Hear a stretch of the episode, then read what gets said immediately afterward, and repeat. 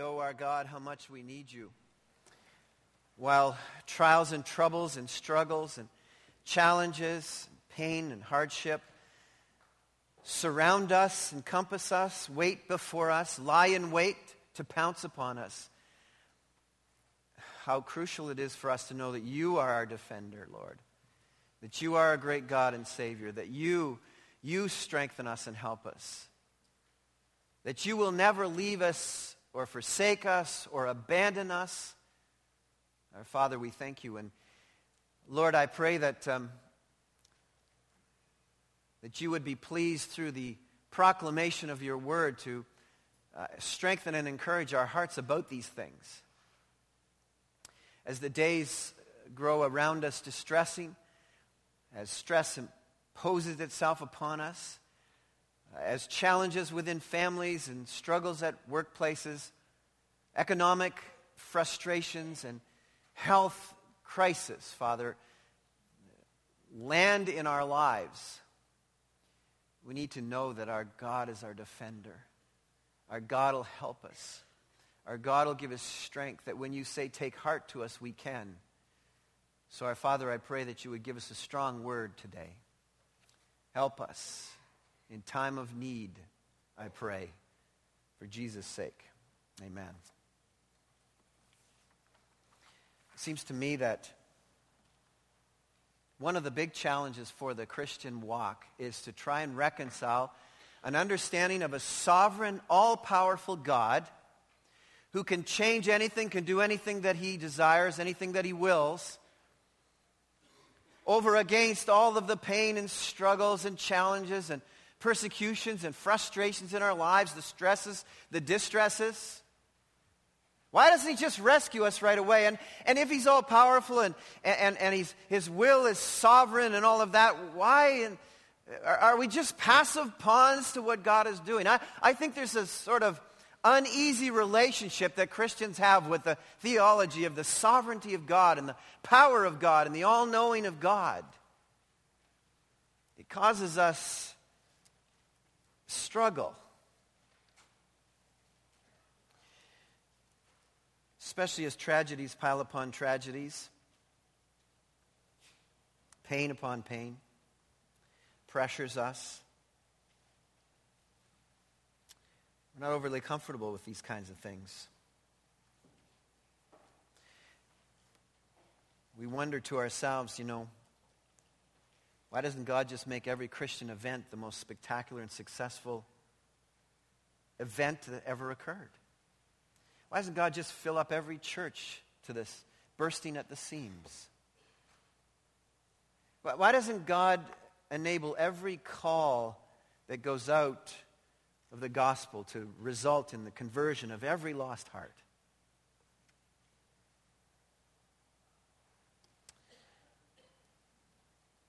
Philip Yancey, in his most recent book, What Good is God, talks about the pain and suffering that he has encountered just as he goes about the countryside and around the world and does book signings and talks to people and they tell him how his books have helped them or discouraged them more or whatever. You know, he, um, he writes in the early part of his book, which, by the way, I haven't finished. He writes in the early part of his book um, some of the, the things that gripped his heart, things that people have said as they've challenged, uh, as they've struggled with, with God and the, and, and the trials in their lives.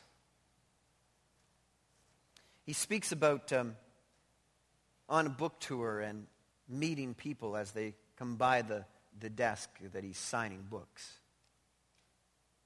Says, I meet an older man with a lush beard who walks to the microphone with a shuffle and mumbles, God gave me Parkinson's disease. How can I possibly think God listens to what I have to say in prayer? I hear accounts of suicides, birth defects, terminal diseases, and children hit by trucks. A, a woman confesses praying in desperation during her 19 years of an abusive marriage Lord, if someone is killed by a drunk driver, let it be my husband. I meet a woman afflicted with multiple sclerosis, shockingly young, who limps over to tell me she is learning all she can about prayer because the disease is progressing so fast. Soon she will be capable of little else. I speak on the topic of grace, and, and a woman approaches the book table to tell me she needs to work on forgiveness. Don't we all, I say. No, I really need to, she replies, and proceeds to tell me that, that her father murdered her husband. First, he, he stole my past by abusing me. Now he has stolen my future. Yet she doesn't want her children to grow up hating their grandfather, who is serving time in prison. The man behind her waits patiently as we talk, then tells me of his daughter's rape in the parking garage of the Phoenix airport. She decided to keep the child. A daughter, he says. She named her Grace. After a talk on prayer, a teenage girl tells me with a smile that now she has to pray for her sister. Why? Because you said we should pray for our enemies. More seriously, a woman in the same line, an ordained pastor, tells of a dark period after her son died when for 18 months she could not bring herself to pray. She cried out one day, God, I don't want to die like this with all communication cut off. Even so, another six months passed before she could resume praying. And on and on it goes. Same kind of questions that we ask ourselves or that our friends ask us.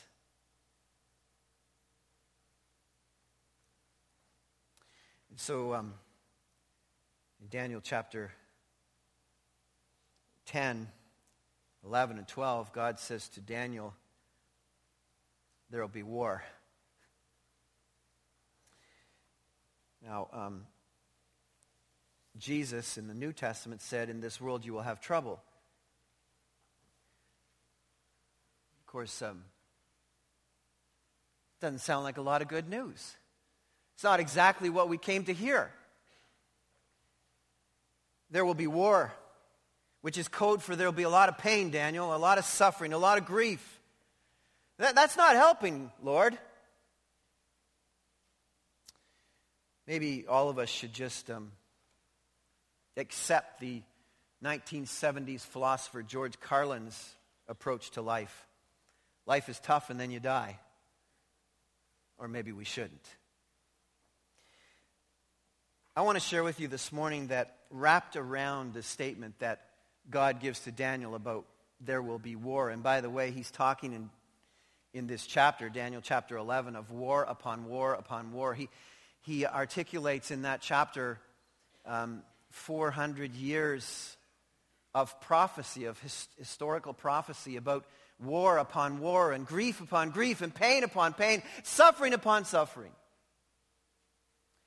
I'm not going to take the time to go through the momentous amount of historical data that's in Daniel chapter 11 this morning. I'm going to do that tonight with you. So don't miss tonight because it's really an important uh, lesson. But, but I want to take what God has stated in, in the book of Daniel, in the presentation that he makes to to us, his people, of a sovereign God over all things, a powerful God. And what was the message of hope? What's the message of encouragement? What's the message of strength? What's the message that, that causes us to take heart? In the face of the follies of a fallen world, God's people are not to be afraid. We're to find peace and we're to find strength. There is a great struggle going on And, and people are, are cashing in their faith because of the pain and the suffering and the hurt all around them and in their lives. Yancey notes that um, national polls in the U.S. show a steady rise in the number of people declaring no religion when asked about their religious affiliation up from 2.7% of the population in 1957, now 16% in 2009. More Americans now profess no religion than all Episcopalians, Presbyterians, Methodists, and Lutherans combined. Their number has nearly doubled since 1990. And in Europe, the percentage is far higher, which we know. Strangely, two thirds of the respondents who claim no religion still believe that God exists. Some of them judge organized religion as hypocritical or irrelevant, and others simply question what God is good for. During the years when the West resisted godless communism, he writes, religion seemed an important bulwark. Now, our most prominent enemies are religious extremists. Little wonder more and more people have doubts about the value of religious faith. So, what about us? Are we going to cash it all in? Because there's a lot of trouble in our lives? Because there's a lot of pain encompassing our lives right now? Because there's pressure? Because there's stress? Because there's distress? And, and we know of a sovereign God who, who we believe is, by his claims, all powerful? Here's what I, I have needed in my life and what I believe I have found when I listen to God's whole message. Because you know what? The message that there will be war, the message that there will be trouble, the world will be trouble around you, you'll be in trouble, is not the whole message of the Bible. It's not the whole message of God. I want to share with you this morning six thoughts very quickly about what I believe is wrapped around this statement of Daniel. By the way, the history of your people is going to be pretty painful. And the first is this that as I look at the text and as I understand the nature of pain and struggling and, and the pressure of all of that, for me, there, there must be a word from God. In order to hold on, in order to believe that, that it matters that I worship and serve Him, uh, there must be a word from God. And, and, and I look here and I read and I, I, I understand that the text says that, that there will be war.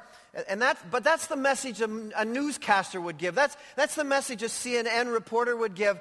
That's just naked information. But, but when I read in the text of Daniel chapter 10, verse 1, I find out that this is a revelation from God, that, that this is a message that is true. I, I find out that, that in, in Daniel chapter 11, verse 2, that, that, that now I'm going to tell you the truth. I, I find out that, that there's a word from God on this.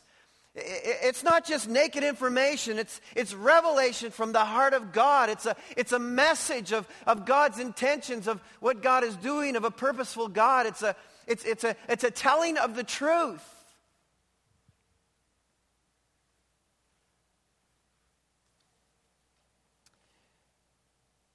To a generation increasingly addicted to images and weekly experiences the final word of God to Daniel in Daniel 11 and 12 is not imagery.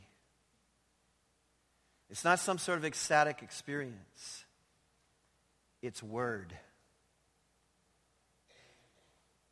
In word, you see, there's a precision.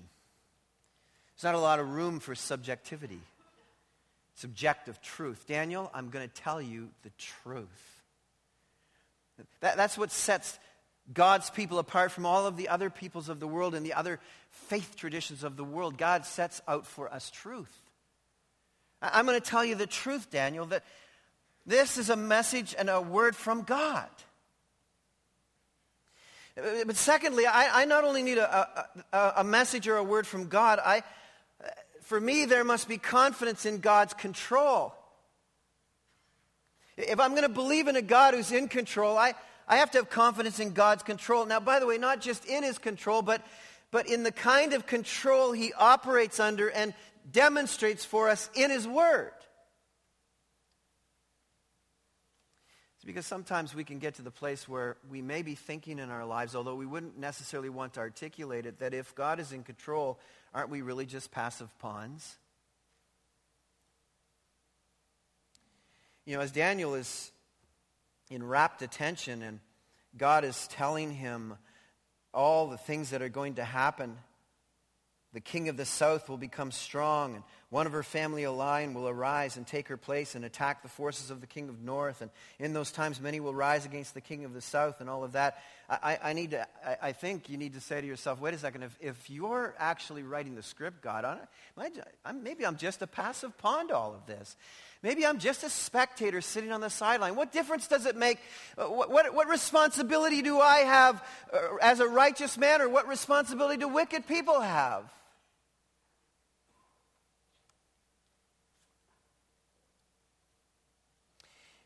And I realize again in verse 21 of chapter 10 that God reminds Daniel that he's writing to him and telling of things that are written in the book of truth. Well, what is the truth, Lord? The truth is this while it may look and seem like you're a passive pawn, Daniel, God's word describes the sovereignty of God in a way that includes the responsibility and active participation of mankind. Let me give you an example. Philippians chapter 2, listen. Therefore, my dear friends, verse 12, as you have always obeyed, not only in my presence, but now much more in my absence, continue to work out your salvation with fear and trembling. For it is God who works in you to will and to act according to his good purpose. Well, let me ask you a question. Who's working? Am I working? Yes. Is God working? Yes. Are you confounded by that? Absolutely. I'm working and God is working out His will and His purpose. How are we cooperating so well? Well, sometimes we aren't. I can't think of a better example in the Word of God than the story of Joseph. Now, the whole idea of a sovereign God Joseph, a righteous man, serving God unjustly, sold by his brothers into slavery, turned over to wicked men, thrown ultimately in jail, not because he deserved to be there, but because of the wickedness and evil of people and the plots that were around his life. And how is it that, that in all of that, as Daniel understood, a, or as Joseph understood, a powerful and almighty God. How is it that, that when we come to the, uh, near the end of the, of the book of Genesis, we encounter a Joseph who is not bitter toward God and able to forgive his rat brothers? And we encounter in the scriptures one of the most amazing responses of a man of God. When Joseph encounters his brothers and they're fearful because now he knows who they are and now he's the most powerful man in Egypt. And, and he says to his brothers, verse 19 of Genesis chapter 50, don't be afraid. I am in the pla- am I in the place of God? Now listen to this. You intended to harm me, but God intended it for good, to accomplish what is now being done the saving of many lives. So then don't be afraid. I will provide for you and your children. And he reassured them and spoke kindly to them. This is the great mystery of the universe that, that God can hold in tension his divine sovereign control over all things and the full moral responsibility of human agents to produce a perfect, harmonious symphony of his purposes. And, and yes, man is accountable. As Joseph said, you intended something wicked and you're accountable for that. But I can forgive you. You know why I can forgive you? Because I know that God is in charge and God is in control. And what you intended to harm me, God intended to use for His glory and to God's great salvation to take place. Joseph's life is not uniquely different than yours. You'll be unjustly treated. You, have been unjustly maligned by someone. You, you've been plotted against, and if you haven't, you will be. So, how do you prevent becoming bitter toward God who could intervene in your behalf and say, Enough, stop this, and, and turn the, the uh, persecutor into a grease spot, which is what we would like. How can you turn around like, like Joseph did and, and, and forgive them?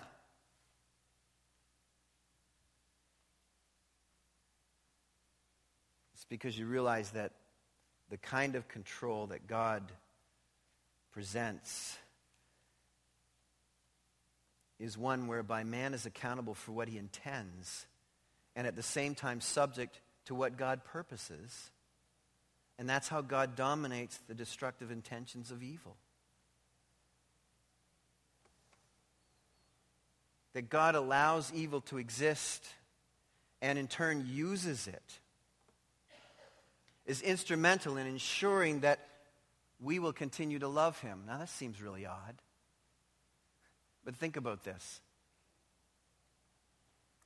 When is it that your heart most turns to God?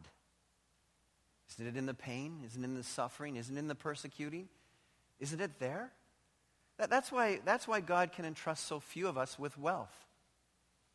Because if He entrusted us with wealth, our hearts would turn to idolize the things we have instead of worshiping the God He wants us to love. And so He brings things our way and uses them as instruments to prevent us from idolizing the things of this world, that we might turn our attention and our love and our dependency full on Him. There is no alternative that makes any sense. Without purpose, all is meaningless. Without control, all is irresponsible. Without restrained freedom comes complete randomness. Without divine planning, all is fatalistic. Without a reason, there can be no reward. And without predictable future, there can be no hope. Okay, so we accept there's a sovereign God who is unchangeable in his character and his nature. But, but you know what I need to know?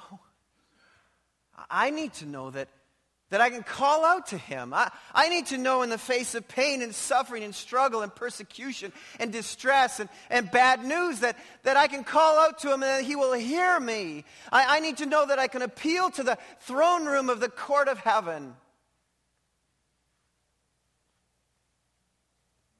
Otherwise, why bother?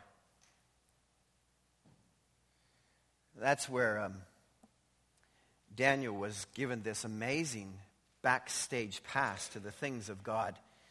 In Daniel chapter 10, verse 12, Daniel, listen, Gabriel says, since the first day that you set your mind to gain understanding and to humble yourself before your God, your words were heard, and I've come in response to them. Does it matter that you prayed? Daniel, listen. And then he's granted a new insight in Daniel chapter 11, verse 1. In this amazing exchange or interchange between the angel Gabriel and the angel Michael and, and Daniel and the teaching of, of, the, of the things that were about to happen in truth. And, and once again, Gabriel gives him an amazing insight. He says, Daniel, do you remember two years ago when you were praying?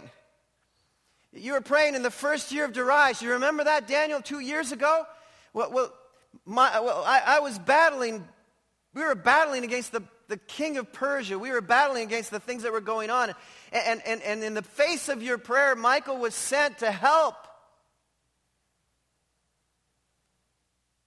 You remember you were, you were laboring on your knees. You were, you were crying out to God, Oh God, will you ever forgive our sinfulness? Will you ever turn your favor toward us again? Oh God, when will that happen? Do you remember, Daniel? And for hours upon hours and days and weeks, you, you weren't sure if you were heard. God heard. Very first moment, Daniel, that you determined to search out God and fall on your knees in humility before him, he heard every word. And I have been sent in response to your words.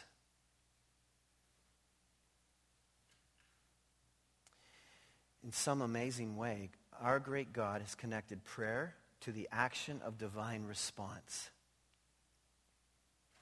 Because prayer is a part of the purpose, purposefulness of a God who operates from intention and not from random. Does it matter that you pray? Yes, a thousand times it matters.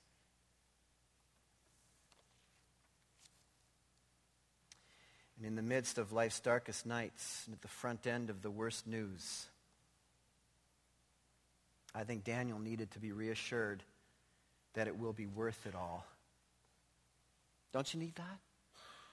As you, as you serve God, as you, as you fight for faith, as you seek to, to honor Him with your life, as you, as you battle the challenges of, of, of, of being misunderstood and, and, and being set aside or persecuted, don't you need to know that it matters that you serve Him?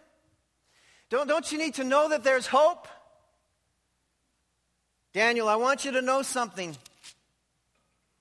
At the time, at that time, Michael, verse chapter 12, verse 1, the great prince, that great angel who protects your people, will arise.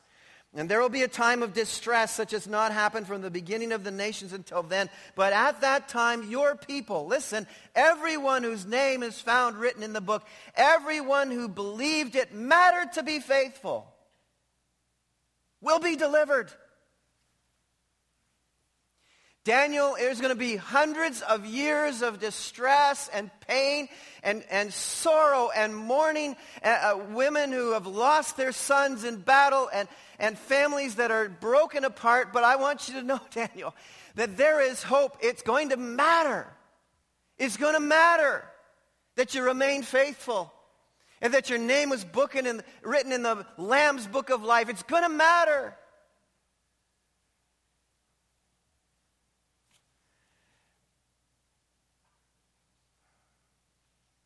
Why all the tough stuff? Just to get to hope. Seems to me as I've studied a bit of life, what really matters in life becomes more focused in pain.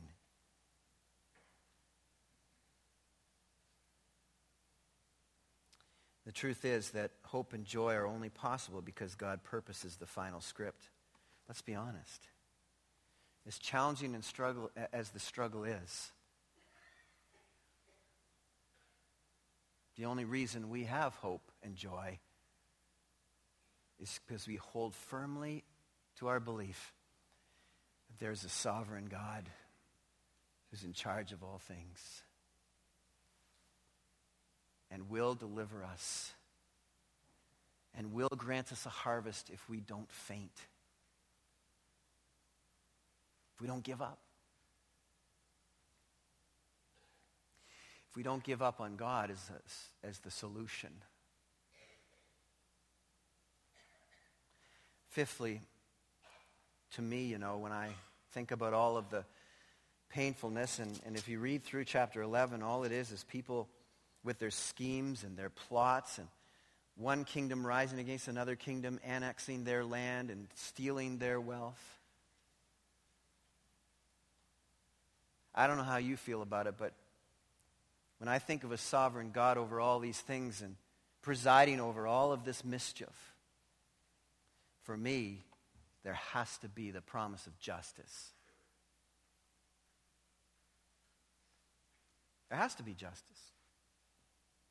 In Daniel chapter 12, verse 2, it says this Multitudes who sleep in the dust of the earth will awake, some to everlasting life, others to shame and everlasting contempt. Someday, all the abusers, the exploiters, the murderers will have to pay for their crimes. The crimes against God and against humanity. And I think you know this that while suffering is often undeserved, it is never unnoticed nor fails to draw a final response. Even in this time now. God is not unaware of your circumstance. He's not unaware of the pain that you're struggling with. And evil and the whole of hell is arrayed at trying to steal your joy, steal your faith, steal your confidence in God. Hope that you'll pack it in, mail it in, throw the whole thing under the bus. That's why the Apostle Paul, when he was writing to the Romans, said, You, you need to know some things. that in all of this stuff, all of this mess, there are some things that the mess can never take away from you. There are some things that the pain can never arrest from your life. There are some things that this mess will never interfere with. All of hell can't prevent you from being made in the likeness of Christ.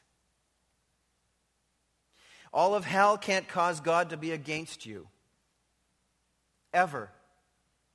All of hell can't prevent God from giving to you anything that he desires to give you. All of hell can't cause you to be hauled back into God's court of judgment ever and be retried. And all of hell is never going to be able to separate you from the love of God which is in Christ Jesus. Nothing, neither life, nor death, nor principalities, nor powers, nor devils, nor angels, nothing, Paul says, in all the world. All of hell can line up against you, but it cannot stop the transformation work that God has in your, is doing in your life. All of hell can be arrayed against you, but it will never, ever interfere with God's favor upon you. All of hell can be array, arrayed against you, but it can never prevent you receiving every spiritual blessing in Christ. All of hell may be arrayed against you, but it can never prevent you from being acquitted, justified, because of your faith in Jesus Christ. And all of hell can array itself against you and put up all the bulwarks and barricades that all of hell can throw at you, but nothing will be able to separate you. He can never make something high enough, never make something deep enough, never make something wide enough that will separate you from the love of God, which is in Christ Jesus.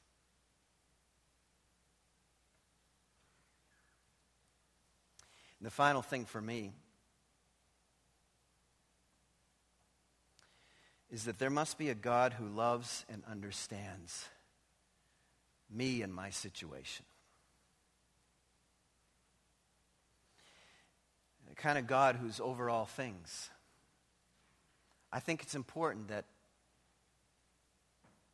that he understands what it is to be touched with pain. It's quite an amazing thing, you know, that Daniel was told in Daniel chapter 9, 500 or so years before, that there would be Messiah.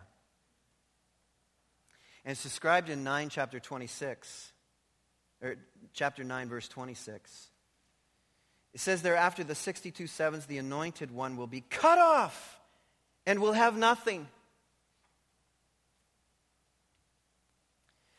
There's an old Jewish proverb, you know, that that went this way because they don't, they don't believe Messiah has showed up yet, you know. And their old proverb says, Where there is Messiah, there is no suffering.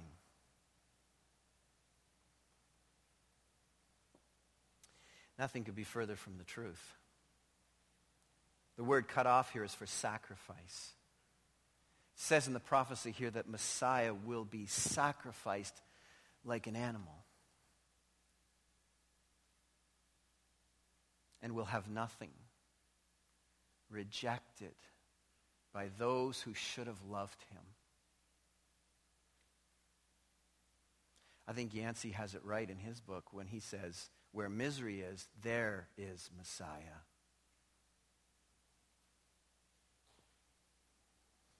In Romans 8:32 it says he meaning God who did not spare his own son but gave him up for us how will he not also along with him give graciously give us all things?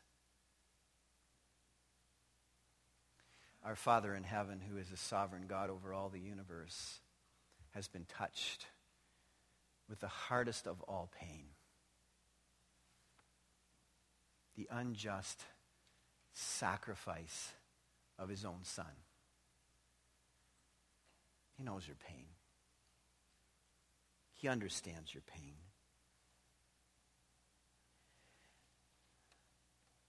One of the books written just before this last book of Yancey was called Where is God When It Hurts?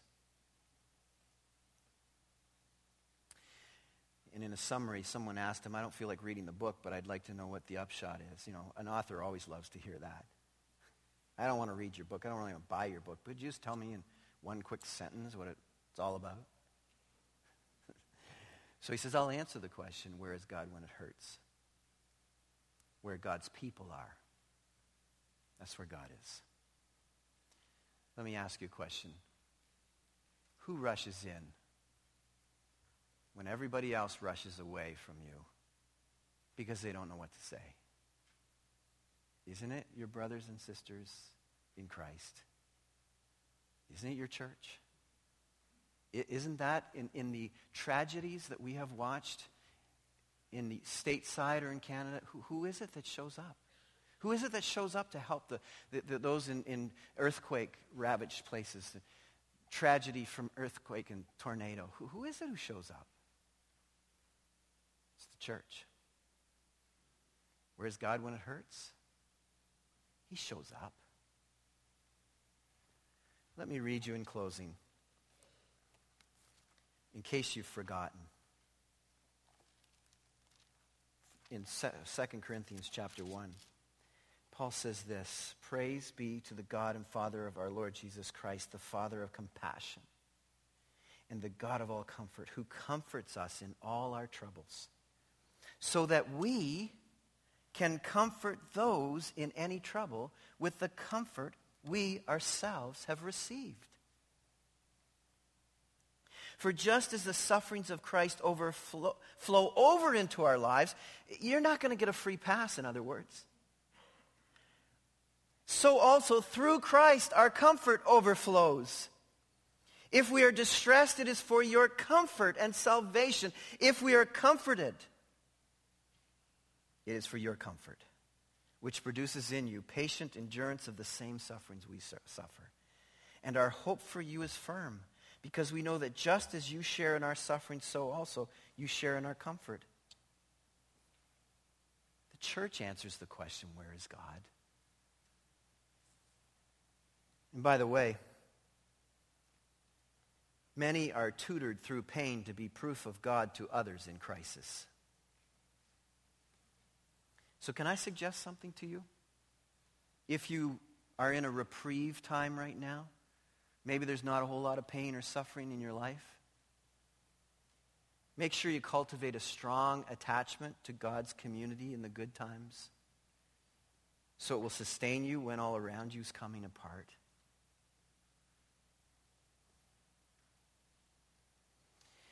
The church is a place where distress and comfort are freely and generously shared. At least that's the way it's supposed to be. In all of this, you know, God is producing a faith that matters in us. Until that day, when there is a shout from heaven of enough, the eschatological quotient of suffering and pain the taking of sin seriously is done. The final exclamation Christ will return and set everything straight. We are reminded that this is a good creation that is fallen, that God is redeeming and will finally redeem. Jesus said that um, in this world there would be much trouble. I've told you these things, though. Wasn't the last word. He said, I've told you these things so that in me you may have peace. Take heart. I have overcome the world. Our Father and our God, I pray this morning as you've taken us on a journey of wrestling with the, the sovereign, dominant, powerful control of our great God over against the evil and wickedness that seems to have its way. I thank you, Father, that standing through this is your honesty to us. You've never told us any lies. You've told us there will be trouble. It's a fallen world we live in. But that's not the last word. The word is from Jesus. I've told you this stuff so that in me you'll know peace. Take heart. I've overcome the world. Father, I pray that your church will arise with this teaching and be strong in the midst of pain. Be an advertisement of the greatness of God in distress. That your power and glory might be always in display in our lives, whether through distress or comfort, for Jesus' sake. Amen. You know, I think we need to settle the question of how important is this teaching? How important are these things? Why in the world would Jesus stand before his disciples and say, In the world you are going to have much trouble? Because it was going to be true. That was going to be the way their lives were. And, and he said, I, am telling you this, not so you'll just simply know it's going to be tough out there. I'm telling you this so that in me you will find peace. Take heart. I've overcome the world. I, I, like probably many of you, have been fascinated with the Whitney Houston death and circumstances around her death and all of that. And I watched the whole funeral yesterday with the backdrop of this sermon in my mind. And I was thinking, you know, here's a, here's a, here's a young woman who was raised in a Bible teaching Baptist church sung for the Lord in her early days. In fact, her first hit was a, a whining song, you know, talking about the Lord. And it, it said that, uh, you know, she had this tradition and foundation of faith. And trouble came into her life, and hard things. And she didn't find peace in Jesus. She chose other things. And the world swept over her. And she died way too early. Jesus said, Listen, I am telling you this stuff so that when it comes, you will turn to me for your peace. And you need to take heart this will not sweep over you if you are in me, because I have overcome the world. I think about what could have been for her. Where she is, I hope she's with the Lord. But I'll tell you what, Jesus has told us what to do.